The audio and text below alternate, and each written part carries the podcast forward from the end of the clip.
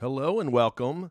You're listening to This Is Some Scene. I am James Ippoliti, and I am also the host of the Real Demons of Pop Culture podcast, and many more podcasts soon to come. This Is Some Scene was a podcast I produced back in the mid 2000s to about 2009. Season one of This Is Some Scene is going to be those lost interviews. Interviews with people like Tommy Wiseau, Joe Dante, Amber Benson, Crispin Glover, so many more. At the dawn of podcasting, I had a group of people that had a lot of fun doing these podcasts. Now, the quality is not as great as it could be because it was at the beginning of podcasting where it was very hard. It also was recorded live. Most of the calls were live, as you will see. And so the quality is not to the standards of 2023, but they are pretty good for 2008, 2009, etc. You may hear the voices of Andrea. You may hear the voices of Eric Feasterville, also known as Chris Blake Sasser.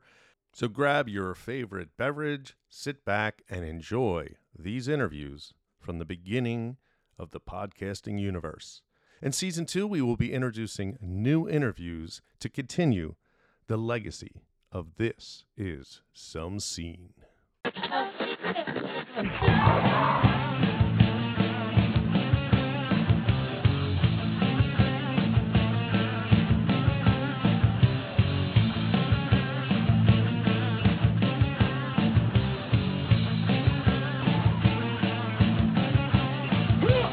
is some scene. This is some scene. This is some scene. This is some scene.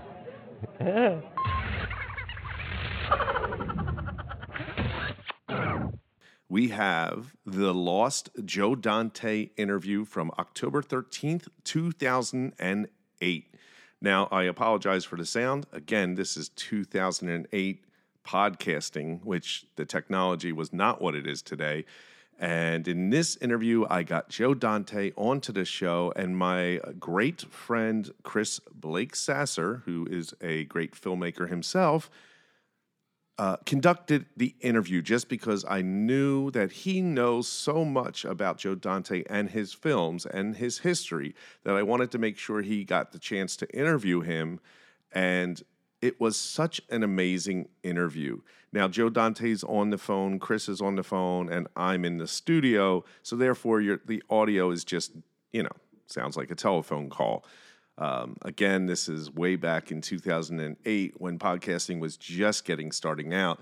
So I this is one of my highlights of my podcasting career was to be able to get Joe Dante on my show back then. It was called This Is Some Scene and he was such a great interview, gave us like 40 minutes of conversation. Um, kind of upset we never followed up on that uh, because at the end he's very interested in like coming back on the show. And i love the movie the hole that he was talking about. That was one of the movies uh, that i went and saw and loved and never got to get him back on. I didn't try. It was my fault. Um, but what a great interview. And after that interview it was october. And i remember i uh, you know thanked him for the interview after the show and got him to sign this autographed gremlin photo for Chris for his Christmas present, and he signed. Um, oh, what was it? Something greetings. Uh, it was a it was him holding a gremlin, and he signed it, and it was kind. Of, it was a funny thing he wrote on it. Let's get into the lost Joe Dante interview from 2008. Live from Gorilla Gorilladelphia, this is Some Scene for Monday, October 13th. I am your host. They call me the Mogwai. No, they don't. Nobody calls you that. Our uh, guest is the maker of such celebrated motion pictures, including The Howling, Piranha, The Burbs, Innerspace Explorers, and a little picture called Gremlins. He's worked with both Roger Corman and Steven Spielberg, Barbara Steele, and Bugs Bunny. Let's welcome the one, the only Mr. Joe Dante to our little program. Thank Hello, Joe. much. Yes, hi. Thank you. My name's James, and uh, Chris will be conducting the interview. He's a huge fan, uh, as we we all are, but uh, he knows so much, and, and oh, I, that I old story. think. This is so, Chris, pro- take it away. All right. How you doing tonight? Hi, Chris. Fine. All right. It's great to have you on the show. It's great to Um, be I guess guess we'll start right off with uh, the uh, terrific w- website you have going on, Trailers from Hell.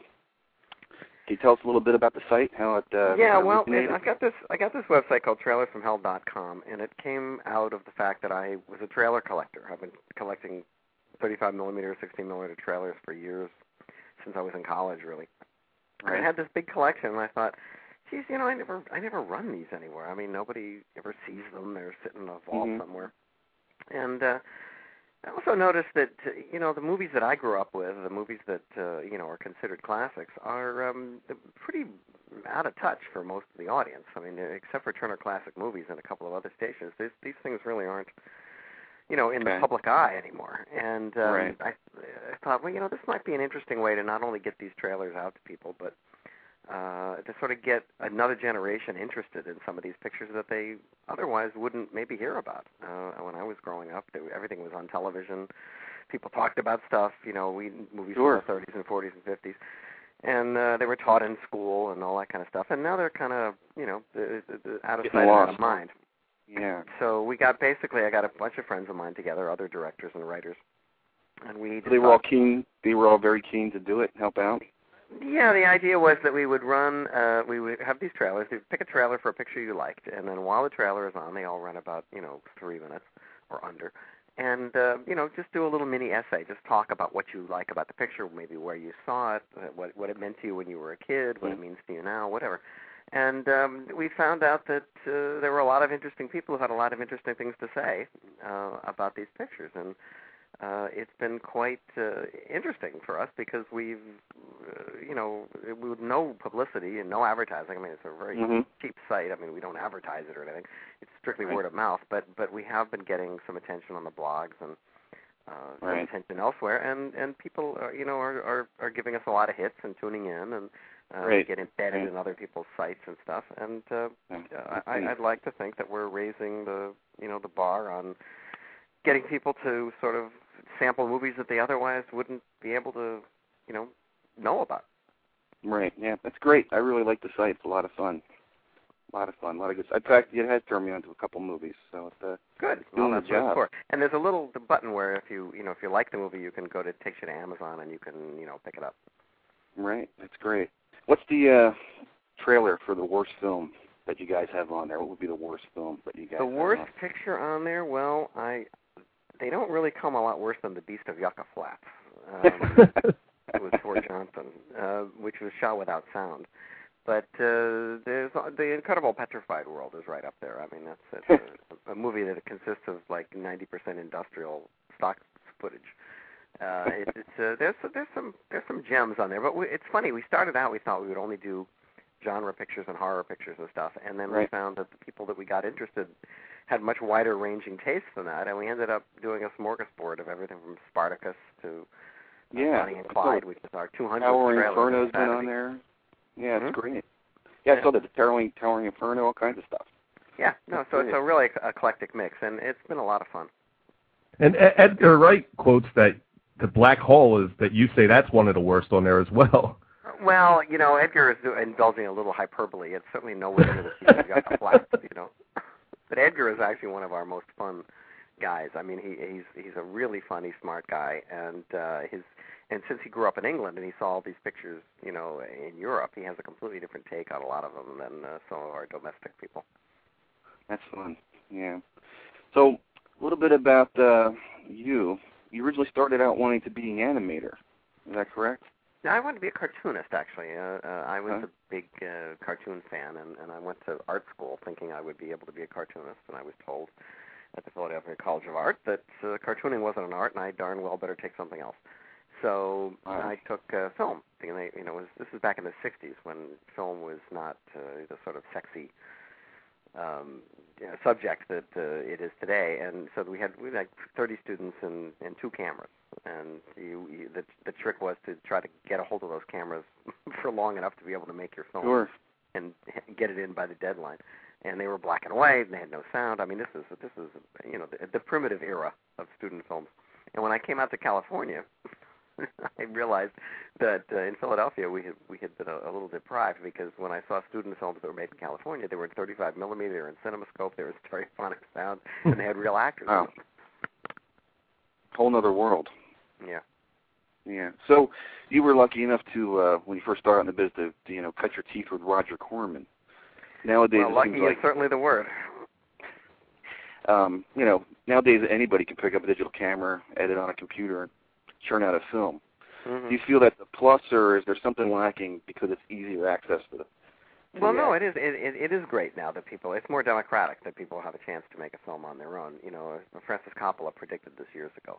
But uh, the, the great thing about working for Corman was that you were making pictures that uh, you knew were actually going to get shown in theaters, and um, Mhm.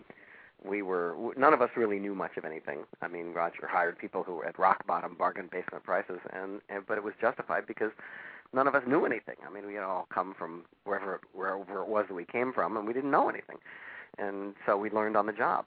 And enough people. He was Roger had a particularly good uh, ability to uh, pick out people who really, really wanted to make films and really would stay late and do the extra work and come in on Sunday and you know try to make their women in prison picture a little better, you know, than the last guy's women in prison picture. And and when you look at the the roster of people who went through there, I mean, you see that there's a, a tremendous number of people, both in front of and behind the camera, who were um, who went on to big things, and they all started with Roger.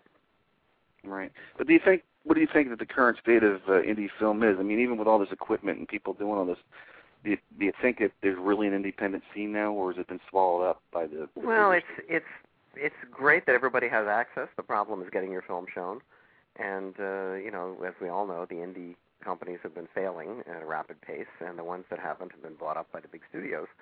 So what you end up doing is you're making a studio picture for no money. And uh, the studio people are, you know, they're they're very hands-on. They have their opinions of what sells and what doesn't. They do testing like they do with the big studios and market research. And that's not indie. I mean, an indie movie is one man, Right. one film. You know, you go out and you make a film, and it's about a an interesting offbeat subject, and you make it as best you can for no money. And that's where the David Gordon Greens of the world, you know, come from. Right. But it's very mean, it's- difficult to, uh, you know, to to make a studio uh, indie. Yeah, I mean, if Robert De Niro's in your independent film, it's not really an independent film, is it? Well, probably, it's certainly not in the classic sense, no. Yeah. Okay. Um, wanted to ask you about your collaboration with Jerry Goldsmith. What can you tell me what it was like collaborating with? What was it? Nine pictures? It was 11, actually. Well, 11, 11 Eleven. projects. I mean, probably nine features. But, um, well, I was, you know, the lucky one of the luckiest things that ever happened to me. I mean, a number of lucky things happened to me. I've been a very lucky guy. I mean, I, there was Corman, there was Spielberg, and there was Jerry Goldsmith. And Mhm. um, you know, I've worked with very few geniuses in my in my career, and, and Jerry was one of them. Rob Bottin was another. Um, Right. But every single picture that I did that uh, Jerry did the score for, which was virtually every feature after the Twilight Zone movie, um, was uh, a hundred percent better when the movie when the music was put on. it was, we we used to have a saying on the floor when the scene wasn't working. We'd say, "Oh, that's okay. Jerry will save it." and, you know, it wasn't always true, but it was frequently true. Uh-huh. Uh, he was he was just the best. I was so lucky to uh, have my dabblings in film um, scored by Jerry. Uh, it, it- just it it ennobled them in a way that uh, Mhm. it's hard to explain because I, I'm I'm not a I'm not a musical person. I mean I. I I like music and I, I know what I want, but I'm not conversant. I don't read music. I don't play. Um, but we got along famously, and um, we developed a system where I could use a, a certain piece of temp music, and Jerry would know what that meant. He'd know what kind of music Wow.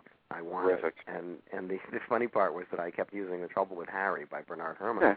because it's a quirky movie, and I've made a lot of quirky movies, and so I, Sure. I would always end up putting in a piece of "The Trouble with Harry" somewhere, and Jerry would you know slap his forehead and go, "Oh no, not Bernie again!" Jesus. That's Um, great.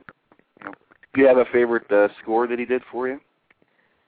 Well, you know, they, they, the movies all got so much better when they put his music on them that I don't know that I do, but I I do know that uh, the, the the quality of the score is not necessarily connected with the quality of the movie, um, Mhm. and that the uh, certainly the score for uh, Explorers was one of the better.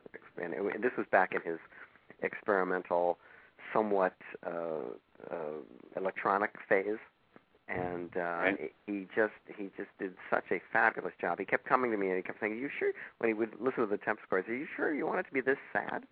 And I said, "Yeah, no, this is the, this is what I'm looking for." And he just did this phenomenal score. And unfortunately, the movie was released without being finished, so it's not really quite the movie I had in mind. But the uh, Yeah, I, I, score. you said that uh, it's your uh, one of your personal favorites still, even though you don't feel it's finished.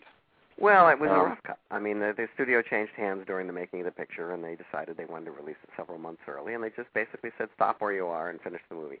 And so we never. We, the editing process is where you really discover your movie, and and we Mhm. didn't get to do a lot of discovery. We just sort of did a version, and it was sort of like, well, maybe that's the right version, and maybe it's not. But it didn't matter. That was all that, that had to come out. Wow, that'd be a frustrating experience. But also, yeah, the score the score for Small Soldiers is awfully good. I mean, Yeah. the, the main title for uh, Small Soldiers, is, I think, one of the best things that Jerry ever wrote for me. Now, um, one of my favorite films that you've done, and I believe it's become an honest cult film, would have to be The Burbs. Well, cult is certainly the word because when the Burbs came out, it got the worst reviews since Mein Kampf. And in fact, I, re- I remember the New York Times review because it was not. You don't often get a review as succinct as this. Uh, it was, I think it was Bosley Crowther, and he said that this movie is as empty as a film can be without actually creating a vacuum. Oh my And- God! and uh, it was it was roundly derided. It made money, but it, it was roundly derided. And the funny thing about it is that in the over the years, it has become such a fan favorite that it's I know. got it's got like websites devoted to it. It's got people quote the dialogue. hmm Uh, they they watch it. They have Burbs parties. they shout the dialogue out. I mean, it's really odd. Yeah, I can tell you we love it. I mean, I quote, quote Br- Bruce Dern constantly. Well, it's a, Yeah. it was a lot of fun to make, but it was unfortunately just uh, you know considered to be a real piece of tripe when it came out. Wow, I never understood that. I I enjoyed it. I, I actually I heard that you filmed a scene with uh, Kevin McCarthy for The Burbs. It was kind of the picture. I He I played did. I- Hank's we, we boss or something. we shot the movie in sequence, and there was a writer's strike going on. Uh-huh. And and and because of that, I said, look, let's do a lot of improv. But if we shoot it in sequence, we can actually develop the characters as we go, as opposed to shooting it out of sequence, where your improv suddenly sometimes don't make sense. And so we we the whole group of the cast really were were creating the characters. And Tom Hanks kept saying, well, you know, what what what is the secret that that this guy is trying to save from, uh, trying to keep from his wife. Why is he taking this vacation? Well, how about it because he's been fired, and he doesn't want to tell his wife. And so during the dream sequence uh, in the movie, there was a scene where his his boss, Kevin McCarthy, shows up, uh, and and and you know uh, lets the audience know that he's been fired. And it was improvised like the, the like. And then that morning we said, "Gee, we we need somebody to play the boss, so let, let's call Kevin." So I called Kevin, and he was in town, and he came over, and he brought three ties with him. So, which tie do you want? You want this tie or the other tie? And he came in, he did his little scene, you know, and it eventually got cut out of the picture. But it was it was that kind of movie. I mean, it was really a kind Yeah. of a fly uh, fly by night kind of you know just off the cuff movie. I wish it made the DVD. That sounds so like. well, I wish they still had the footage. I mean, we had we shot three endings for that picture, and you know, And only, like, we one managed, to, showed we managed to find one of them, but Yeah. then the other ones just ended up, you know, disappearing. So is the one in the picture the one you prefer? Well, the, the problem was that the script used to end. For people who haven't seen the movie, it's about a neighborhood that is. They're all suspicious of this one group of creepy neighbors who've moved in, and uh, in in the original script, the the idea was that the Tom Hanks character gets into the ambulance at the end with the crazy Henry Gibson doctor, and it turns out that indeed they really are crazy and bad, and they drive away, and Tom Hanks is, is killed. And as soon as they hired Tom Hanks, they said, "Well, you can't kill Tom Hanks. We've got to have an ending. We've got to explain all the things that these evil Klopek people are doing in their basement." And the whole movie had been built around suspicion, like they're digging and there's strange lights Sure. coming out, and, and we didn't know what they were, right? And we didn't want to tell anybody because we figured, well, the more people don't know and have to guess, then the more horrible they'll think it is. But Right. then we had to finally, they, at the end, they said, well, you, now you have to explain what they were been doing. And none of the explanations that we ever came up with really made sense based on all the stuff that they'd been doing. So we shot a couple of different versions of it, and one of them was, in one of them, they opened up the trunk of the car and there was cheerleaders inside. Then there was another version where we opened up the trunk of the car and the two garbage men, Dick Miller and Bob Picardo, were inside. And when we shot all these things, we shot all these things, and and then we ended up cutting them all out and you know doing a sort of a hybrid version. And um, it it isn't really very satisfying, but the movie is so silly it doesn't make any difference. Uh, I love it. I, I it never fails to make me laugh. No, it's a good time. It's a good time. And I enjoy the heck out of Innerspace as well. Very, very funny movie. And I think just as underrated. Um, well, that was I a remember, lot of fun to make. I remember when I saw it the first day it opened, I thought it was going to be bigger than Gremlins. Did uh, Warner Brothers drop the ball in the marketing there, or what? Well, Warner Brothers was uh, they they weren't that crazy about the movie. While I was making the movie, they kept saying, you know, this isn't really very funny. Don't you think we should maybe replace Marty Short with somebody who's really good looking, you know, that kind of stuff. And wow. uh, but we finished the movie and we had a preview, and to their amazement, the preview went fabulously. I mean, it was just great. The audience loved it, and they said, well, this is great. Now we don't even have to sell it. It's so good. And so they did this ad, this big ad campaign with a giant thumb and yeah, the, uh, ter- the poster was terrible. A huge fingernail with this little tiny dot on it, which if you looked really hard, you could see was like this submersible ship. And I said, guys, this doesn't have any. This doesn't look funny to me. I mean, it's like it's some hardware thing with a thumb in it. It's like you don't even Yeah. use the cast. You're not even using pictures of the cast. No, no, no. We know what we're doing. And of course, it, you know, it came out, and nobody, but the crickets were chirping, and then people went to see it. I mean, it, it, it, I was in theaters where people were really having a great time. But Yeah, ultimately, it just didn't. It just didn't deliver, and they actually reissued it with a, another lousy poster, and that didn't work either. Um, but over the years, on video, it was discovered because it was one of the first VHSs that was actually letterboxed, and, and uh, Yeah, I was going to say, how did that come about? I noticed that wasn't well, I of the first uh, this. Spielberg was very good about screen ratios, and and and the, and the Oh. Amblin people, and then later the DreamWorks people uh, were very particular about post production. And and when you see a uh, a DVD that comes from these guys, it, it, believe me, it has been carefully vetted and really uh, gone back to the original negative and had all the work done. I mean, they they, they really know how to take care of their their. But material. uh, wasn't the DVD transfer the first one that had the the look right for it? Uh, I think you see in the commentary that some of the lab scenes finally had the right. Well, the problem was we shot the lab scenes with this weird filter, and when uh, when you put it on video, it turned orange, and they were all blue. And so the only way to get them correct on the video was to go back to the original prints, because if you went to the original negative, they just all turned orange. And Ah. it's one of those things where you have to keep reminding people, you know, every generation when they keep making it. Do- No, no, you, this this part has to be done from film, you know. But ev- Right. e- eventually, you know, we'll all die off, and no one will remember that, and the whole movie will be orange. oh, I, no. I, I found that to be true when I was, used to make trailers for Corman, and we used to go to the MGM labs and uh, wait for our trailers to appear, and we would watch them timing movies, and a lot of them were old movies that had day for night sequences in them, and they would they would time them in in without sound, and the guys would just watch the movies, and they would time it the way they think it should look. And day for night stuff is shot in the daytime, and it's got a filter, and it makes it look like nighttime. So it's Uh-huh. easy to just take the filter out and just print it for day. And I, they were they were doing a picture called Terror on a Train with Glenn Ford, and there was a shootout in a railroad yard. And the whole thing was predicated on the fact that it was so dark that people couldn't see each other, and hmm. they printed it up per day. And I said, guys, I've seen this movie. This is this is they can't all be shooting at each other like this in the broad daylight. You've got to fix it, you know. And I realized, you know, the guys, the people who made the movie were dead, and Oh. if I hadn't been there, just some guy, you know, it would have been gone out that way. And so you, you still see that on, on occasion where day for night movies are printed up in the daytime. Wow. Amazing. Um, let me ask you a little bit about your experience with the Looney Tunes back in action. Something tells me that had to be Well, a don't very ask me too much about that. I don't like. I mean- I don't like to go through that. I mean, was it uh, you know just technically? I imagine that the uh, standpoint of the uh, studio must have had you know, very specific ideas concerning what they wanted out of it. And, Well, no, they didn't. They, they, the, the specific ideas were that the marketing department wanted a Bugs Bunny movie because they felt that the Mm. car, the cartoon characters were fading from the public view. Now, what they didn't tell me was that one of the reasons that it was fading from the public view is they had taken all the cartoons off television, and Right. they hadn't been on for quite a while, and so the kids didn't really know. Uh, they weren't that familiar with Bugs Bunny or the Warner Brothers characters, and when the movie came out, um, it, it there there it came out to an audience of kids who really went Bugs Bunny. I kind of remember him, but who was he? And it was you know nobody showed up. and so all of this zerus and effort that we went through, and it was a lot because there was a lot of contention on the movie and a lot of unpleasantness. Um, it, it didn't all it mattered. It didn't matter what we had done. We could have put anything on the screen, and they still wouldn't have shown up. yeah, you think you you uh, were true to Bugs Bunny? Do you think you uh, Well, we tried to be. I mean, that was the reason I did it. I mean, I, I knew Chuck Jones very well, and and he really Right. wasn't a fan of Space Jam at all. And this Yeah, was sort of a follow up to Space Jam, and and I I did it because I was afraid that somebody else would do it worse. that's a good reason. Well, Um, ultimately it wasn't. ultimately, for a year and a half of my life, it it really wasn't a good enough reason.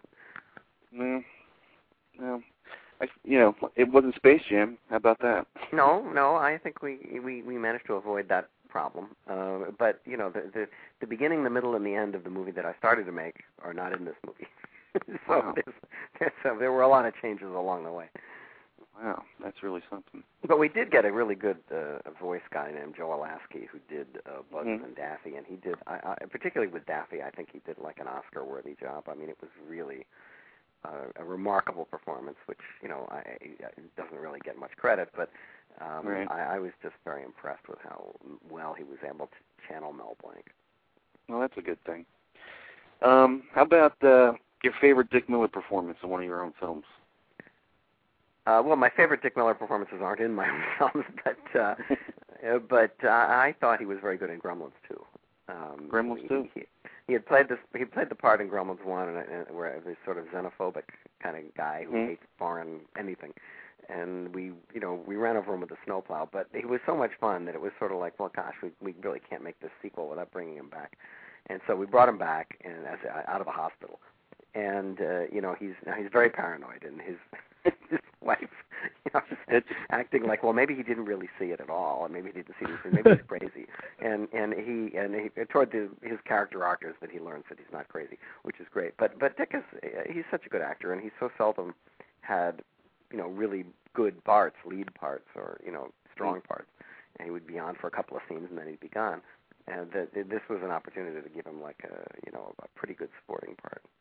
Yeah, it's a great role. Fun, fun, fun movie too. I, I think I uh, am one of the uh, people that tend to like the sequel more than the original. Oh, I, I prefer the sequel because you know the original was uh, um, I, they use the word work for hire, where you know they hire you to do somebody else's idea, which you know I was happy to do because I liked the idea. But then when they finally came to me and said, you know, we've been working on trying to make a sequel for years and we can't figure out how to do it, so if you do it, we'll let you do whatever you want. And then I thought, well, the way to do this is to try to make sure there'll never be a Gremlins three by making ha- making fun of the first picture and all Right. the things that were all the silly rules and things that we you know had to put in to make it work. And um and just build on all the all the stuff in the first movie and try to top it. And you know we had more money and more time and the technology had changed over the past five years. And we were able to do a lot more with the puppets that we could never have done in the first movie uh, Right. and make them talk and you know and it was it was really a lot of fun and they left me completely alone i mean they they they, they Having weren't that uh, crazy Tony, about it when it was done but they still they did they did leave me alone having Tony Randall do the brain gremlin, stroke of genius. Tony was, uh, and we did Tony in New York, and uh, he was that, that was that whole afternoon that I spent doing Tony was one of the, was one of the highlights. I mean, you know, you, one of the great perks of making movies is that you get to work with people that you grew up watching and uh, spend time with them. And uh, the the day I spent with Tony was just it was just hilarious. He was such a funny guy, and he Yeah. made up a lot of his dialogue. I mean, he, he's It's funny stuff. He's really Funny, funny stuff. How is it that they haven't uh, managed to drag, drag the Gremlins into the uh, digital remake world? Which I think well, would I be think a they mistake. will, but you know, the, the the the thing that's holding them back is that the first two movies were defined by the technology. I mean, the, the, yeah, the things that the Gremlins did in the first two movies were things that they could do, and in the first movie, we discovered that there were many things in the script that we just couldn't shoot because we didn't have the technology. So we figured out, okay, let's do the things that we can do, and let's you know, let's build on those, and and and then for the second film, it was the same thing. But it was all very limited. I mean, there was only so many things you could do. Now, with I think that's why it works. I mean, I don't think it'll work if they're digital. well, if that's it gave form and substance to the first movies. That the problem now is that because they can do anything, they can turn into and we and we started to get into that in the second movie, and we had one that turned into electricity, and you know we we really started to push the envelope, but it still was within the bounds of what was possible. But now, if you're not going to do a puppet film, uh, I think what you have to do is you have to do a CGI film, and if you do a CGI film, I think you should not do number three. You should go back and do number one over again and try to change the whole idea of what they do and who they are, and just throw away the first picture and just just do it. It's because it's a brand new beast now. If you Yeah, can it's use bound to technology. happen. Now there is a guy. There's a guy in Belgium who made a mashup that's on um, on uh, it's on the internet. And he yeah, I've think we saw that the one. one with with Batman, Batman? and Indiana Jones? Yeah, he took the scene from Gremlins 2 where the film breaks, and he did his own version. as Mhm. if it was a DVD that broke, and he gets the Gremlins going into other movies, which is which is what we did. But but he's now doing he's getting going into contemporary movies. They go into Batman and they go into Goonies and they and he it's he did this in his garage basically with Yeah. over a period of years by himself with his own uh, puppets that he built and painted and manipulated on green screens and then put into these scenes. And I tell you, I mean, the work is so astounding. It looks like Was, it was it's done by very a Hollywood impressive. studio. Yeah. Yeah, it looks wonderful. stuff. Yeah. Very interesting. As you can do the stuff in your garage now. Well, it's just it's just it is amazing. It's just amazing what you can do now. it is. Can I ask you about Batman? Sure. I know What that about uh, well, I know that you worked on it a long time before. Well, I uh, didn't really work on it. I was offered it. And after Gremlins, I was like the fair-haired boy at Warner Brothers for about Mhm. I don't know three weeks. And uh, Three one of the projects that was going on there was uh, Ivan Reitman had just decided that he didn't want to direct Batman, and so they were looking for another director. And you know, on on the one hand, I was flattered that they would ask me, and the script was completely different than the one that Tim did. It's it, this was So it wasn't the Sam Hamm script. no, no, it was not Sam Hampton. It was uh, by Tom Mankiewicz, who had written some James Bond Ah. movies. Uh, And- it was uh, spoofy. It was James. It was a little more James Bondy, but and it, it was fine. There's nothing wrong with it. But but what what I found was I said I said sure I'm, I'll I'll I'll do it. That sounds exciting. And then I I I started to realize that I didn't really believe in Batman. I believed in the Joker. I really Huh. liked the Joker. I thought the Joker was great. I even had John Lithgow was going to do the Joker. Um, Really? but I realized that I didn't buy Batman, and this was this was back when Batman still had Robin, and they were living together in the house all by themselves with the butler. Right. and you know, I just didn't believe it. I didn't believe it, and and I said, I can't I can't make this movie if I don't believe in Batman. I mean, they got to get they, Batman's the hero. They got to get somebody who believes in Batman.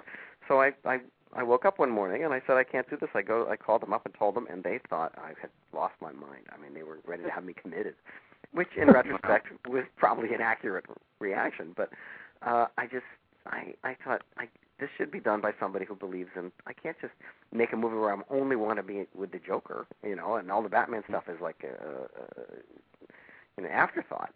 Well, Um, apparently that's what the new movie's like. I haven't seen it, but that's what everybody tells me. uh, the what the new uh, the new Dark Knight. yeah, no, yeah, I it's heard good. It's a good movie. It's it's the best Batman movie. It Yeah. really is. It's but I hear it's the Joker's movie. Well, it's the Joker's movie, but I think if Heath Ledger had- was still with us, they wouldn't say that. I mean, he is great, Uh, but yeah. but the fact that he died well, sort of you know focused the Yeah. attention a little bit on him. Uh, but it is it is a terrific performance, and he is the best Joker ever. Yeah. Wow. With apologies to Cesar Romero. I pray, I praise indeed. Um, what about your uh, time on the Mummy? I know that everybody from Clive Barker The to Mummy, Romero. Yeah, yeah, yeah. You know, I would The love Mummy. to read the John Sayles script. It just sounds Well, I'd what love to have heard you about read it too, and I'd love to have made it. Uh, it was a uh, modern version of The Mummy, set in 1996, four, whatever. I don't remember what year it was. Um, and it was, uh, I- and and Sp- Steven Spielberg read it. He said, "You know, Joe, this is a this is a perfect picture for you to do. This is this kind of picture you should be doing. I'm going to help you get it made." And so he was, you know, very buddy buddy with um, um, what's his name? Sid Sein- Sheinberg? Sid Shine. Yeah. And Yeah. so he sent the picture to Sid, and uh, Sid read it. And then we had a meeting where uh, we, we visited the set of Casper, uh, which was shooting on the lot. And Steven figured it was going to be like, oh, great, now we'll get we'll get Sid to say yes, and the movie will happen. So Steven says to Sid, so what what did you what did you think of the script? And Sid says, well, frankly, I didn't care for it. And Steven is like, oh shit, you know, I mean, the one guy in the world he's not going to cross. Yeah, the one guy. the guy who gave him his start. So Right. he said, "Well, what didn't you like about it?" And Sid said, "Well, it, it, it's not a period movie. It should be a period movie like the first one." of course, the first one wasn't a period movie. At no, time it was wasn't a period movie, although it is now. But it wasn't when it was made. It was Right. 1933, and that was pretty much the end of my Batman movie. However, they didn't give up on the idea of doing it. They had, I think, Mick Garris and George Romero and a whole bunch of people came in and did versions, mm-hmm. takes on what they thought they could do with it. And had you already talked to Christopher Lee? Huh? Well, Had Chris you Lee was like- to be in it. He was in my version, yeah. Uh, And- and and, Duran and I had, a, I had a part for him, and he was ready to do it, and you know. Wow. Um, but and it would have been a good movie. Believe me, it was. I it was, bet it it would've. good movie. It was it was it was funny and it was scary and it was it was good, but um, Uh, it just didn't. It's like one of those many pictures, like Termite Terrace, which is another movie I yeah, that was the one about the Chuck Jones, right? Yeah, it was about Chuck Jones in his early years at Warner Brothers, um, you know, animating, and uh, it was a very funny script by Charlie Haas. And the problem was that Warner Brothers didn't want to. At that time, they were very solicitous about their cartoon characters, and they didn't want to uh, put them in a movie that was not about them, that it was about something Right. else, and they were just props. And so uh, they said, we don't want to do that. We, we want to do Space Jam. So they did Space Jam instead, and and you know, Termite Terrace was still sitting in a vault somewhere at Warner Brothers. And and I learned my lesson. I, I, I learned, don't ever develop a script that has characters that you don't own in it. Right. because it Yeah. wasn't like I could take it to Universal and say, well, let's do it about Woody Woodpecker. you know, it, it doesn't work that way. Yeah. And what about the? uh I think you were attached for two seconds to Dinosaurs Attack, which was no, I wasn't uh, attached to it for two seconds. It was my project. I mean, we we hawked it all over town. And we had a pretty funny script by Dana Olsen, who wrote The Burbs, and um, Right. we just couldn't get it off the ground at all. And it, we had Will Vinton who was going to do the effects. We had Oh, all these designs. We had it, it was it was a great project. And I think we I think it was at Warner's, and they just decided they didn't want to do it. And I guess that's still at Warner's. Wow. I'm starting You know, most Warner if you look at most much. directors' resumes, you know, sometimes you see these long gaps in them, and you Right. think, oh, well, I guess he must have been in rehab or something. That is not true. It's it's there. Are, there are so many more projects that people work on that don't get made than the Yeah. ones that do. That anybody's resume that you look at is at, is at least twice as long with projects that they sometimes worked on for years and Sure. never got made. I mean, I I worked on a picture called The Phantom, which I went down to Australia for, uh, and they canceled it like four weeks before shooting, and then they made it a year later with a whole different group of people, and they didn't realize that the script that we were going to do was was tongue in cheek, and so they they did theirs straight, and it didn't work. Oh, it's insane. Well, you still you What still got a, Showbiz? it's uh you still got a producer credit on that movie though, right? Yes, because I'm an idiot. Because I worked on that movie for so long and so hard that when they came to me and they said, you know, we've got a lot of producers on this movie. Why don't you take some money and go away? and We'll take your name off. And I got all umbraged and I said, what do you mean? I worked as hard on this movie as Bob Evans did. I want my name on it. And then, duh, you know, it turns out to be a disaster, and there's my name Yeah. on it. But The ad campaign was Slam Evil, wasn't it? Slam Evil. Yeah. Uh, so now I understand you're not keen on remakes, but let's No, say just I- for fun, remakes are okay. I've done remakes. a I studio guy calls you and That was says, a remake. "Well, that was the, that was a lot Twilight of Zone fun." movie. That was a remake. But you didn't want to do the Twilight Zone as a remake. You wanted to do an original. No, it wasn't that I didn't want to do a remake. I just thought they should that they none of the stories should be remakes. I thought I Right. I, I thought, gosh, you know, guys, there's so many great stories that Mhm. haven't been done, and they're all involve twist endings. And if you do the ones that have been on TV that everybody knows, then they're already going to Yeah. know the ending. So So why are did you have an that? Did you have an alternate story in mind for that? I had, a, I had several alternate stories, but ultimately, when, when they decided that they wanted me to do the one that I did, I said, well, let me at least go back to the book and do it so that it's so unrecognizable that maybe people won't realize what they're watching until, you know, at least halfway through, so that at least there's some suspense. Because some uh, some of the other stories were like literally the same stories that were done on television, and they were Right. very, you know, even people who hadn't seen them sort of somehow had them in their heads. Yeah, they I were in the thought it was an approach that wasn't a good idea. Yeah. But So George Miller's so they- episode is is you know pretty fabulous, and and to see it shot was like really thrilling. I mean, they had this gigantic plane body and this guy in a suit and this wind and the whole thing on a soundstage. Yeah. I mean, it was really really exciting. hmm Yeah, it's a good segment. Um, actually, yours and George Miller's are the only two I like. Well, that was what uh, yeah. that was what how it turned out actually when the movie came out. They said, "Oh, these two that was great for George and I because these look the two the two famous guys didn't do episodes as good as these two guys we never heard of, you know. So it was um, Yeah. it was a good career move. Yeah, I like them.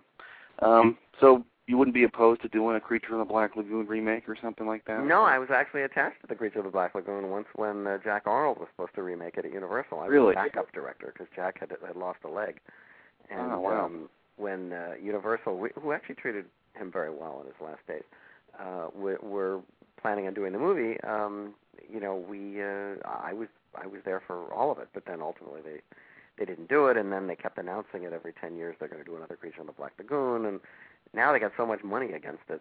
You know, with all these people who've done scripts and stuff. And, Yeah. and Well, was it I don't know if the they'll ever make it? was it the Nigel Kneale script when Yeah, it you was the Nigel? Neal script. Right. Now, was it- was it true that that had like a a whole core of like cryptozoologists? It had two uh, monsters. It had the creature and another monster. I don't remember Yeah. it all that well. Um, But J- Jack and Nigel were not. they- weren't really copacetic. It was not uh, the best uh, collaboration. Were you were, were you? Is it true you were gonna do Halloween three for? I was Right, in or least Halloween three for uh, with John Carpenter. Uh, I had a, in fact, I had a meeting with John um, at some restaurant at Universal, and I suggested Nigel Kneale. I said, you know, you should really get Nigel Kneale for this thing. Right. because he's he's he's and, and John knew Nigel and or Tom as he was called and um and that uh, that eventually worked out not ultimately to Nigel Kneale's satisfaction but Yeah. Apparently um, he ended but up then not I, liking. I, I got the Twilight Zone job and so I, I I left that project and did the Twilight Zone. Okay. So next is uh something called Bat Out of Hell. No, actually, next is that that may or may not happen. That one, but uh, the the next one is a project called The Hole, which Okay. is uh, a 3D horror film. 3D. Mm-hmm. Wow. Well, that sounds fun. Yeah. Tell us anything about it. Any drop us any Uh, it's a uh, it's a, a, a it's a sort of a pseudo family horror film where this family uh, is a mom and, a, and two kids, one eighteen, one ten, move from the big city to some rural um, house in, in this strange out of the way place, and the kids are kind of bummed about it, and we don't exactly know why they've had to move, but there's some mysterious reason why they've had to move. And uh, when they get to the house, they go down the basement and they find this um, this door in the in the floor. It's got locks on it and uh, it seems kind of odd that anybody. It's underneath a bunch of stuff that they have to move, and then they see this thing, and it turns out that when they finally open it, that it's this this black hole that goes seemingly who knows where, and they they drop flashlights down and they disappear. They take a Cartman doll and they Hmm. put it down there, and it sort of goes away, and then and and they can't quite figure out where it goes. And anyway, as you might imagine, there's something down there Ah, I love it. and that's pretty much it. that sounds like it could be fun. When do you sh- when do you do it? When when did you? I'm supposed to shoot that uh, next month. Wow. So is it cast?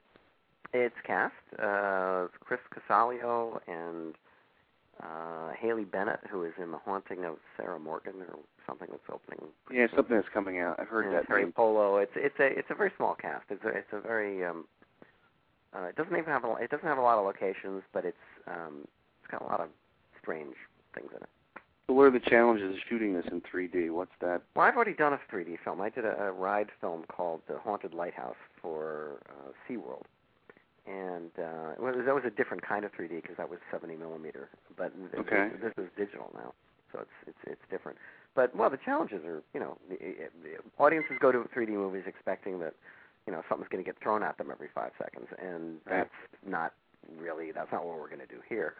Uh, in the in the old in the old 3D um, period in the in the in the 50s, uh, just toward the end when it started to peter out, more and more interesting directors started to get involved with 3D, and and Hitchcock did Dial M for Murder, which Right. is a 3D movie that was seen in 3D maybe in one theater in America, uh, and it doesn't have a lot of stuff sticking out at you, but what it does have is it's got a tremendously clever use of the space of uh, of the stage, such as it were, because it was a stage play at one time, and uh, it really it really uses the depth emotionally, and I'm sort of trying to use it a little more like that, you know, to try to use it a little more psychologically than to just That sounds very promising. things at people.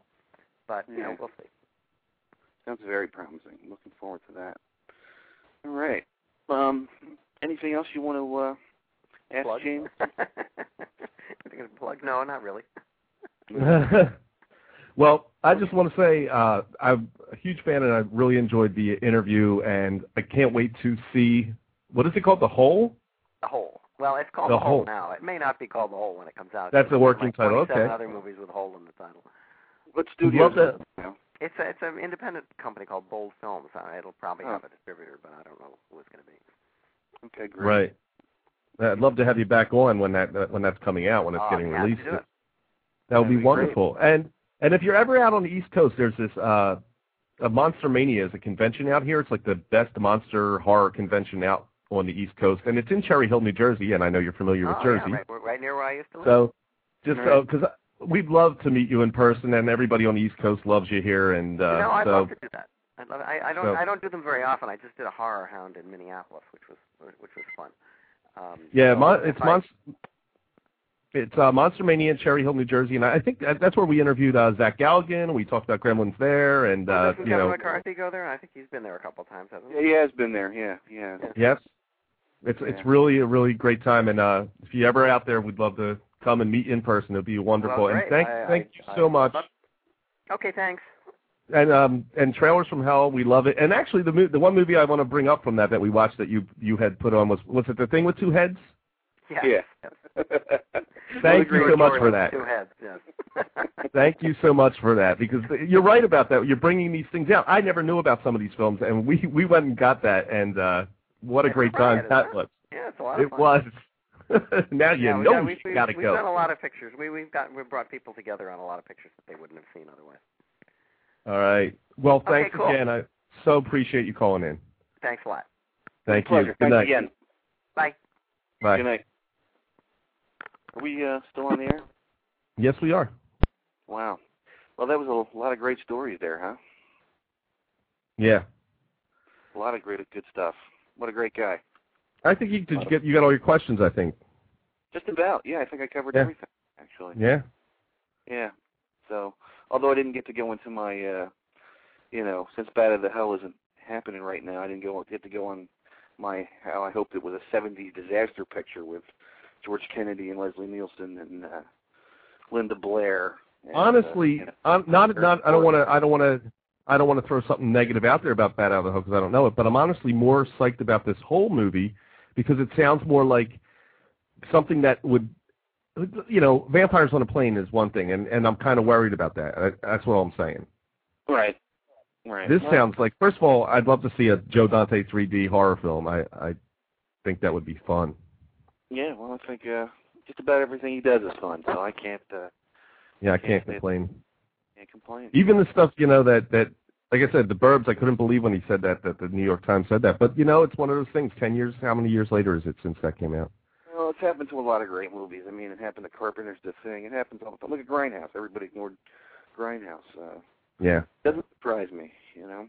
So, but you know, it's Well, I'd um, it's great, and I'd love to have him back uh, when the whole is being released. And he said he'd be willing to do it. So keep our eyes out for it.